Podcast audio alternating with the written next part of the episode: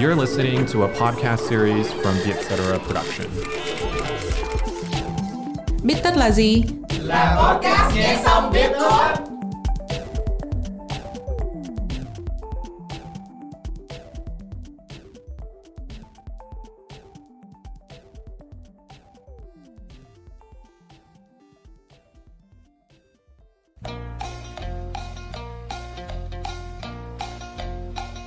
Chủ đề của ngày hôm nay là giáo dục giới tính, biết bao nhiêu là đủ.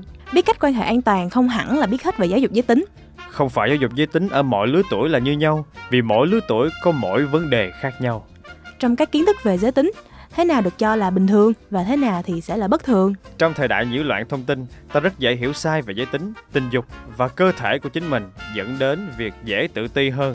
Như vậy, giáo dục giới tính có thể giải quyết được vấn đề này không?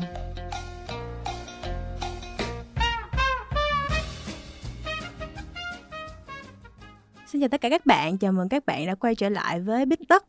Và mình là Mai Nguyễn, là host của ngày hôm nay. Xin chào các bạn, anh là bác sĩ Trần Quốc Phong, hiện tại là làm việc tại Bệnh viện Bình Dương.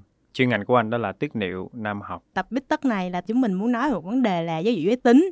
Khi mà mình research ở trên Google thì nó sẽ ra những cái báo cáo như là tại Việt Nam, thống kê trung bình mỗi năm có khoảng 300.000 đến 400.000 ca phá thai ở độ tuổi 15 đến 19. Và nó sẽ dẫn đến cái việc mà cần giáo dục giới tính để các bạn biết sử dụng bao cao su, biết bảo vệ bản thân. Thì cái này nó khiến mình rất là thắc mắc là mình đã biết là quan hệ tình dục thì mình cần sử dụng bao cao su để tránh cái việc có thai ngoài ý muốn và tránh cái việc mà mình bị bệnh lây qua đường tình dục. Thì tại sao mình vẫn cần được giáo dục giới tính nữa? Nếu mà mình nói về tình dục á, chỉ theo kiểu là bệnh hay tật hay là phòng ngừa cái vấn đề thôi đó thì nó chưa có đủ. Bây giờ để anh có thể giới thiệu cho Mai một khái niệm này rất là hay. Đó là khi mà chúng ta được sanh ra đó, chúng ta có mang theo mình một cái bộ máy rất là phức tạp. Mai có thấy vậy không? Đó chính là cơ thể của chúng ta. Cho nên là rất nhiều người mắc phải cái vấn đề về sức khỏe, trong đó có vấn đề sức khỏe về tình dục. Đó, thì người ta tiếp cận tới vấn đề sức khỏe tình dục giống như là để né vấn đề thôi, để né bệnh lý lây truyền hay là né thai kỳ hay là sao thôi. Nhưng mà chúng ta nên hiểu đó là sức khỏe tình dục là một thứ hiện diện trong suốt cuộc đời của mỗi con người. Là nó gắn liền với hạnh phúc của chúng ta luôn, chứ không chỉ là không có bệnh hay tật. Tiếp theo nữa, thì mình cũng nên hiểu tình dục là một cái khía cạnh cốt lõi của một con người. Nó bao gồm sự nhận thức và mối quan hệ của mình đối với cơ thể nè, cảm xúc gắn bó, tình yêu, giới tính, giới, bản dạng giới, xu hướng, tính dục, thân mật về tình dục, khoái cảm và sinh sản. Có nghĩa là rất nhiều thứ trong đấy. Cho nên giáo dục giới tính sẽ giúp cho chúng ta khai phá một cái khía cạnh cực kỳ tuyệt vời của mình, cũng như là phòng tránh các rủi ro có thể có. Nó dẫn đến một câu hỏi là giáo dục giới tính đúng là một cách để hiểu thêm về bản thân, nhưng mà hiểu thế nào và hiểu bao nhiêu mới là đủ? Mỗi người chúng ta sẽ có cái mức nhìn nhận cái đủ khác nhau. Nhưng mà về kiến thức của những gì đang diễn ra xung quanh chúng ta đó thì rõ ràng nó rất là rộng.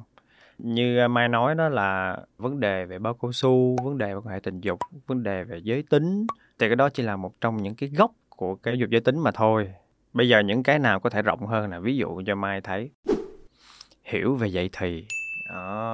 Dậy thì như thế nào được gọi là bình thường và như thế nào được gọi là không bình thường. Hiểu về giải phẫu, tức là cái cấu trúc bên trong của mình đó, nó nằm ở đâu và nó hoạt động như thế nào. Để từ đó mình có thể tự kiểm tra hoặc là mình đi khám định kỳ. Rồi mình nhận dạng về mình những cái giá trị bên trong người mình. Nhận dạng mình là giới tính nào, cái xu hướng đối với giới tính nào thì mình thích. Rồi, ngoài cái việc là hướng dẫn những cái tips để làm cho mình cảm thấy hạnh phúc hơn, còn là những cái tips cụ thể về cái hành vi tình dục an toàn và phòng tránh những cái hành vi không an toàn đến từ người khác luôn, ví dụ như xâm hại hoặc là lợi dụng tình dục ha. Và chúng ta có thể nhận diện được, ví dụ như sau này mình lớn lên đó, những đứa trẻ lớn lên khi mà có thai và sau này nuôi con nữa, thì giáo dục giới tính nó cũng giúp cho một con người có thể hiểu được về những cái chức năng sinh sản và thai kỳ đó.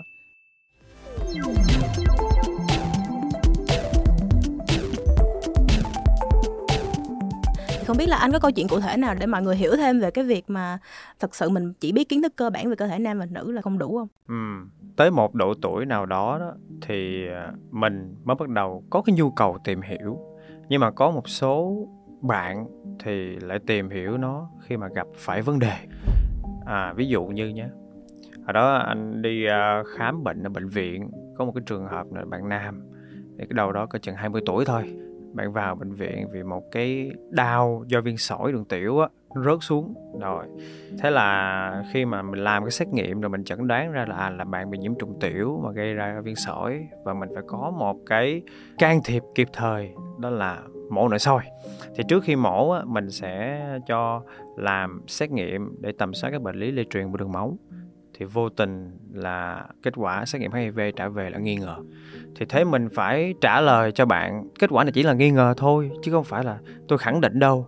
Nhưng mà mình thấy đó là bạn bị suy sụp hoàn toàn. Sau đó bạn không nói chuyện với ba mẹ. Rồi chưa kể là một số tình huống là những người xung quanh đó, lại không có khéo léo và tinh tế. Đó, nó dẫn tới câu chuyện là sau đó anh phải nói chuyện bạn này rất là nhiều và tìm hiểu là bạn này là thuộc cộng đồng LGBT và bạn cũng có những hành vi nguy cơ, và sau đó kêu bạn là đi làm một cái xét nghiệm để khẳng định là mình có hay không, để mình có thái độ điều trị cho nó hợp lý. Chứ lỡ mà có đó thì sẽ dẫn tới suy giảm miễn dịch giai đoạn cuối luôn á, thí dụ vậy. Mãi một thời gian sau bạn vẫn không có cái hành động nào để khẳng định cả, và bạn cứ buồn hoài, trầm cảm luôn. Nó là một câu chuyện. Câu chuyện thứ hai là hồi đó anh ở bệnh viện Chà Rẫy, thì lúc đó anh làm nội trú, anh có gặp một cái ông chú này đi đến khám trong một cái hoàn cảnh là bị một cái khối u rất là to ở vùng bụng. Đó, thì mình mới đi làm cái xét nghiệm để chẩn đoán xem là khối u này nó là cái gì. Đó, thì hình ảnh học xong thì phát hiện ra là những cái tế bào á, nó có dấu hiệu di căn khắp nơi luôn.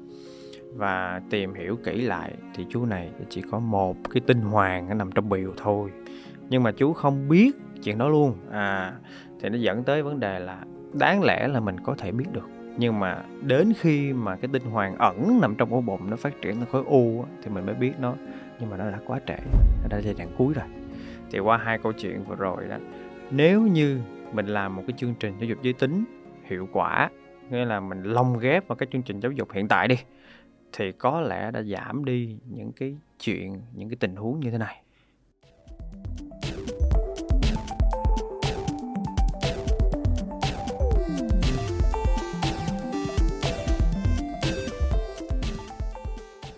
Thế vậy thì trong giáo dục giới tính thì mình có những nguyên tắc cơ bản hay là có những cái kiến thức cơ bản nào mình cần biết không ạ? Để có một cái chương trình giáo dục giới tính hiệu quả đó thì nó không chỉ là ngày 1, ngày 2, mà nó phải có lồng ghép với các chương trình giáo dục như hồi nãy anh nói, và nó phải được ủng hộ bởi các nghiên cứu khoa học tốt. Rồi, có cái này rất là quan trọng là không phải giáo dục giới tính dành cho mọi lứa tuổi là như nhau. Ví dụ như từ 5 tuổi đến 8 tuổi thì nó khác, từ 9 tuổi tới 12 tuổi thì nó khác, và từ 12 tuổi 15 tuổi thì nó khác. Chúng ta phải dùng những cái ngôn ngữ cho nó phù hợp. Đó, để nói cho Mai hiểu thì qua câu chuyện này có thể thấy là với mỗi lứa tuổi là một cái vấn đề khác nhau. Thậm chí tới những người không còn là học sinh, sinh viên luôn, họ vẫn có các băn khoăn về vấn đề sức khỏe tình dục. Đó, thì đó chúng ta vẫn phải song hành cùng họ. Dạ. Chưa kể là khi hôm nay mình làm cha mẹ nữa, mình gặp phải đứa con của mình hỏi những câu hỏi rất là khó trả lời. Ví dụ như con được tạo ra từ đâu, thì cũng không biết trả lời sao. Thì cái câu hỏi đó ba mẹ đứng hình liền. Thì nếu như có chương trình giáo dục giới tính hiệu quả, chúng ta sẽ có cách để nói sao cho nó phù hợp, không né tránh.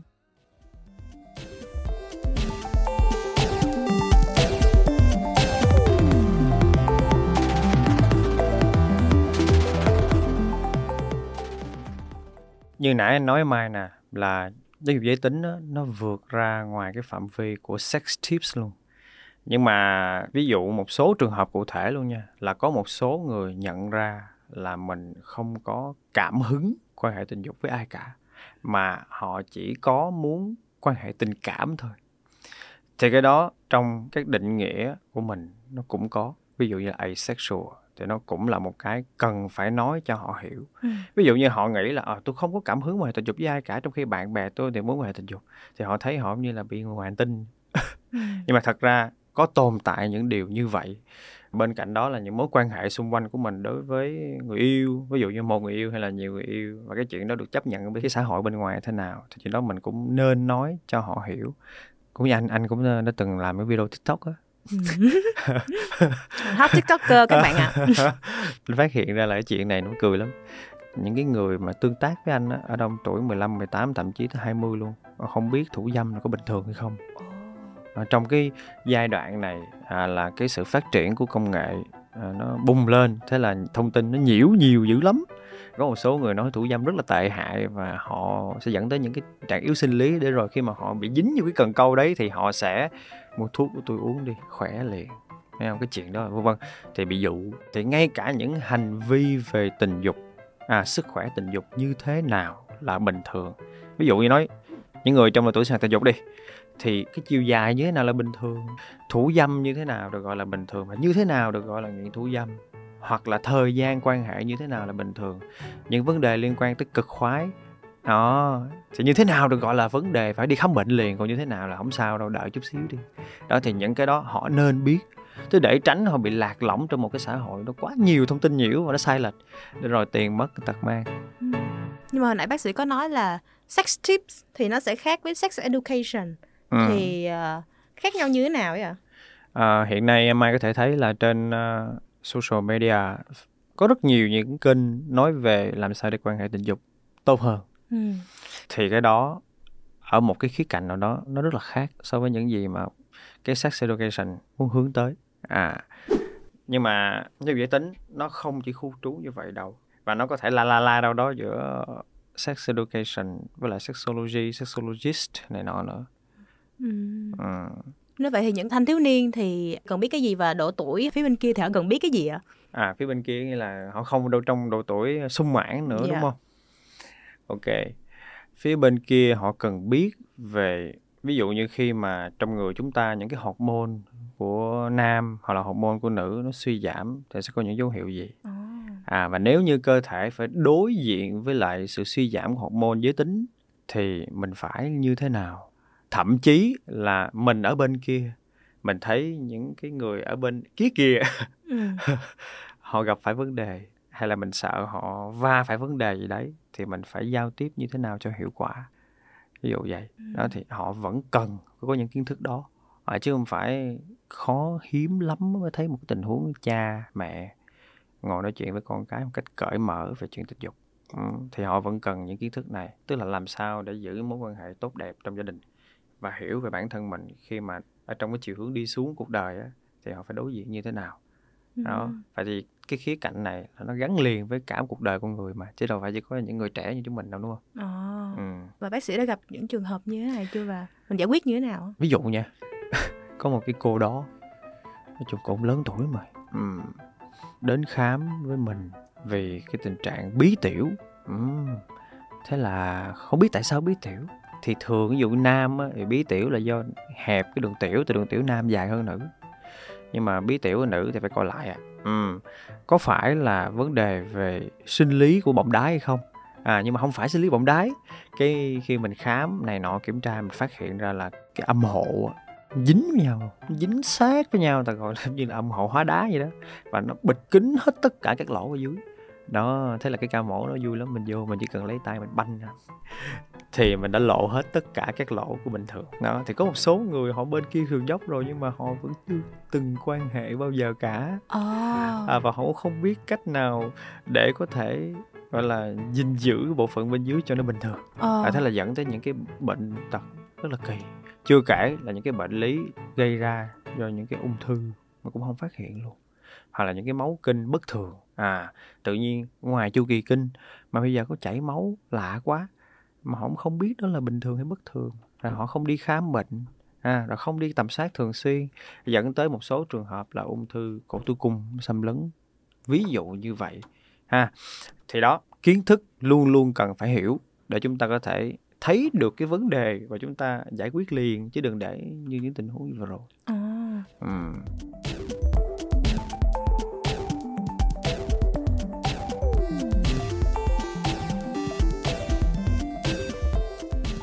Nếu vậy thì trong các kiến thức, trong các bản năng về giới tính, tính dục, tình dục, thì không biết là mình biết tới như thế nào là bình thường, rồi như thế nào là bất thường á. À, cái câu hỏi của Mai là một câu hỏi rất là hay. Thì nó nằm trong nguyên tắc của giáo dục giới tính hiệu quả luôn. Đó là chúng ta phải đi từng bước. Tức là từ những kiến thức cơ bản rồi đắp lên từ những kiến thức phức tạp hơn. Nhưng mà như giới tính nó không chỉ ngừng lại ở chỗ kiến thức đâu, mà nó còn là kỹ năng, nó còn là hướng dẫn về thái độ. Mình nhìn nhận về cái chuyện đó như thế nào, mình có thể không đồng ý, mà mình có thể đồng ý, mình có thể chấp nhận hoặc không chấp nhận, hoặc là phản lại vân. Thì đó là cái vấn đề về thái độ ha. Rồi từ đó mình có trách nhiệm với sức khỏe của mình. Rồi về nói về vấn đề thế nào là bình thường và thế nào là bất thường đó, thì sức khỏe tình dục nó rất là nhiều chiều. Ví dụ như trước kia ta nói LGBT là những người bất thường, mãi cho về sau này thì người ta mới nói LGBT là bình thường đó. Rồi đó là một trong cái bình thường, cái bất thường nha. Những cái bình thường bất thường khác, ví dụ như cậu bé này nè, cái này sao ngắn quá thì mình cũng phải giải thích một hồi lâu tao mới hiểu vậy là bình thường, như vậy là bất thường. Nhiều người coi phim khiêu dâm nhiều quá, cái người ta nói mấy ông này trên phim khiêu dâm nè dài quá, mình ngắn hơn mấy ông này, vậy là mình bất thường. Không phải nói một cái dưới cái đó là em mới là bất thường, người ta không hiểu. Tức là mình phải rất nhiều kiến thức nhỏ xong mới đưa đến kết luận em hiểu rồi, như vậy của em là bình thường đó. Chưa kể nha, cũng vụ phim khiêu dâm luôn, cái mình coi mình thấy trời mấy em này không làm lâu quá, em làm còn em sao 3 phút, em sao 5-7 phút. Nhưng mà hóa ra không biết á, là chúng tôi làm nghiên cứu 5-7 phút là rất nhiều người ở trong tầm đó, mà nhiều khi trên 15 phút là cái người nữ bắt đầu đau mà anh đòi anh làm nửa tiếng, anh đòi làm tiếng 2 tiếng. Tại vì thực ra coi phim nó edit, nó lồng ghép, nó uống thuốc, mình đâu biết đâu. Cái mình nghĩ đó là bình thường, còn mình là bất thường đó. Thì mình phải qua thời gian mình giải thích từ những cái sinh lý tới giải phẫu, rồi sau đó mình nói tới cái việc quan hệ, rồi từ đó mình nói sâu hơn nữa thì người ta mới biết là hóa ra như vậy, trước giờ là em nghĩ sai về nó. Rất là nhiều thứ chia ra kéo dài qua từng giai đoạn. Ok, em thấy là cách đây khoảng 5-7 năm thôi, cái vấn đề giáo dục giới tính với tụi em vẫn còn là một cái phần mà không biết gì hết. Thậm chí là coi porn vẫn còn bị chê là xấu. Nhưng mà tới với thời điểm bây giờ thì tất cả mọi người đều đang nói về nó, đúng không ạ? Và nhất là Vietcetera có podcast cởi mở và có cả series cởi mở trên website nữa nếu các bạn muốn đọc. Thì theo quan sát của bác sĩ thì vấn đề giáo dục giới tính ở Việt Nam hiện nay đã có những cái tiến bộ nào và nó cần phát triển thêm những cái gì nữa? Nói chung thì Việt Nam mình cũng đang rất là hội nhập, nhưng mà vấn đề về giáo dục giới tính nó vẫn là rất là nổi cộm. Ví dụ, anh có từng hỏi một số người trẻ hiện nay nè, hay là một số nhà trường luôn, thì mình có làm những cái chương trình giáo dục giới tính hay không? Thì hiện tại họ không tập trung nhiều lắm, họ để cho những người trung cấp thôi để nói về giới tính. Thì cái điều này nó không hay, tại vì những người cần phải có một cái kiến thức nhiều hơn và sâu sắc hơn, cũng như hiểu về con người hơn thì mình mới giáo dục tốt được. Rồi với lại đất nước mình cũng là châu Á nữa, cho nên là nói về vấn đề này thì cũng kiểu ngại. Ví dụ như hội trường dồn hết mấy trăm em như một cái hội trường rất nóng để nói về 1-2 buổi dục giới tính, xong rồi ví dụ như có con em đứng lên nói em có cần phải dọn cỏ vùng mu không, cái nguyên hội trường cười, thế là không dám hỏi nữa đó. Xong cái mấy chương trình này thấy không có ý nghĩa, tại mình cũng không có lồng ghép vô cái giáo dục hiện tại, cho nên là mấy em cũng không có đi luôn đó. Cho nên theo ý kiến bác sĩ nhé, tức là mình cần phải lồng vào trong cái chương trình giáo dục hiện tại luôn, và có các em có cái nhìn thật là cởi mở như cái tựa đề của podcast mà Vietcetera đang làm đó. Còn nếu như mà mình ngại quá, mình chia thành từng nhóm nhỏ. Nhưng mà cái đầu tiên nhất là mình phải thật sự nghiêm túc về giáo dục giới tính, và đứng ở phương diện người được yêu giới tính để làm chương trình, chứ đừng làm cho có thì nó dễ dàng bị không có đạt được mục đích lắm.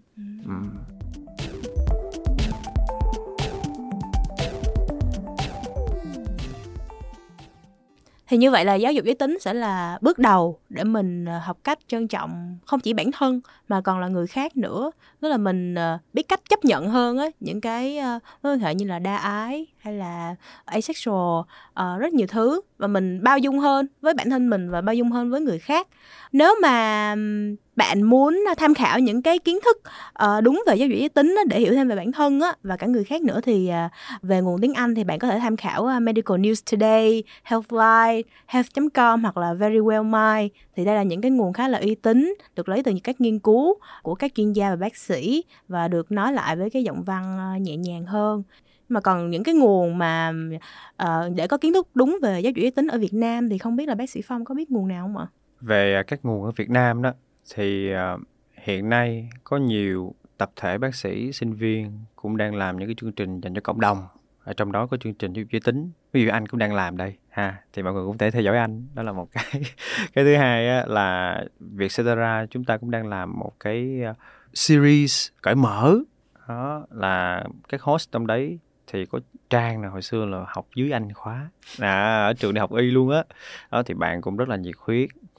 Rồi anh xin phép lưu ý các bạn chút xíu là trong cái thời đại mà phát triển công nghệ như hiện tại nè, thì có rất nhiều nguồn thông tin nhiễu. Ví dụ như chúng ta lên mạng, chúng ta search, tìm kiếm về những cái bình thường bất thường đấy, thì đi một hồi chúng ta đã bị dắt vào những cái trang không uy tín, những cái trang không tin cậy. Ở đó người ta làm gì? Người ta khám, chữa bệnh mà quan tâm tới túi tiền của mình thôi, chứ không phải quan tâm sức khỏe mình. Đó là một cái. Cái thứ hai là người ta bán những cái thuốc để tăng cường sinh lý hay là tăng cường chiều dài. Thì những cái trang đấy nhiều khi thậm chí là một số trang bán những cái hàng trôi nổi nữa, dụng cụ kéo dài cậu bé, mua về kéo dài không đâu mà thấy tai biến không à. Nhiều khi những chỗ độn này độn kia nữa, nguy hiểm lắm nha. Thì mình phải luôn luôn trang bị cho mình những cái kiến thức và kỹ năng tìm được những cái nguồn thông tin uy tín. Nhưng mà nói về dục giới tính nha, thì hiện tại cứ follow những người có chuyên môn, những người bác sĩ nhiệt huyết.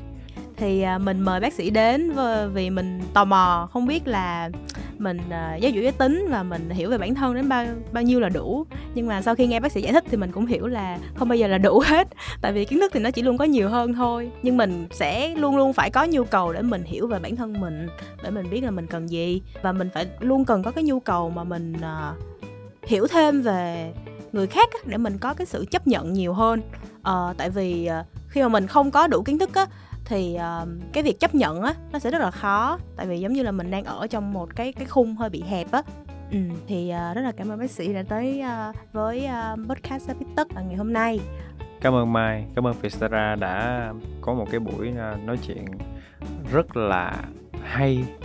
Anh hy vọng là sẽ có nhiều cơ hội hơn để cung cấp được những cái kiến thức bổ ích nữa cho các bạn đang theo dõi Vietcetera. Cảm ơn các bạn, chào các bạn.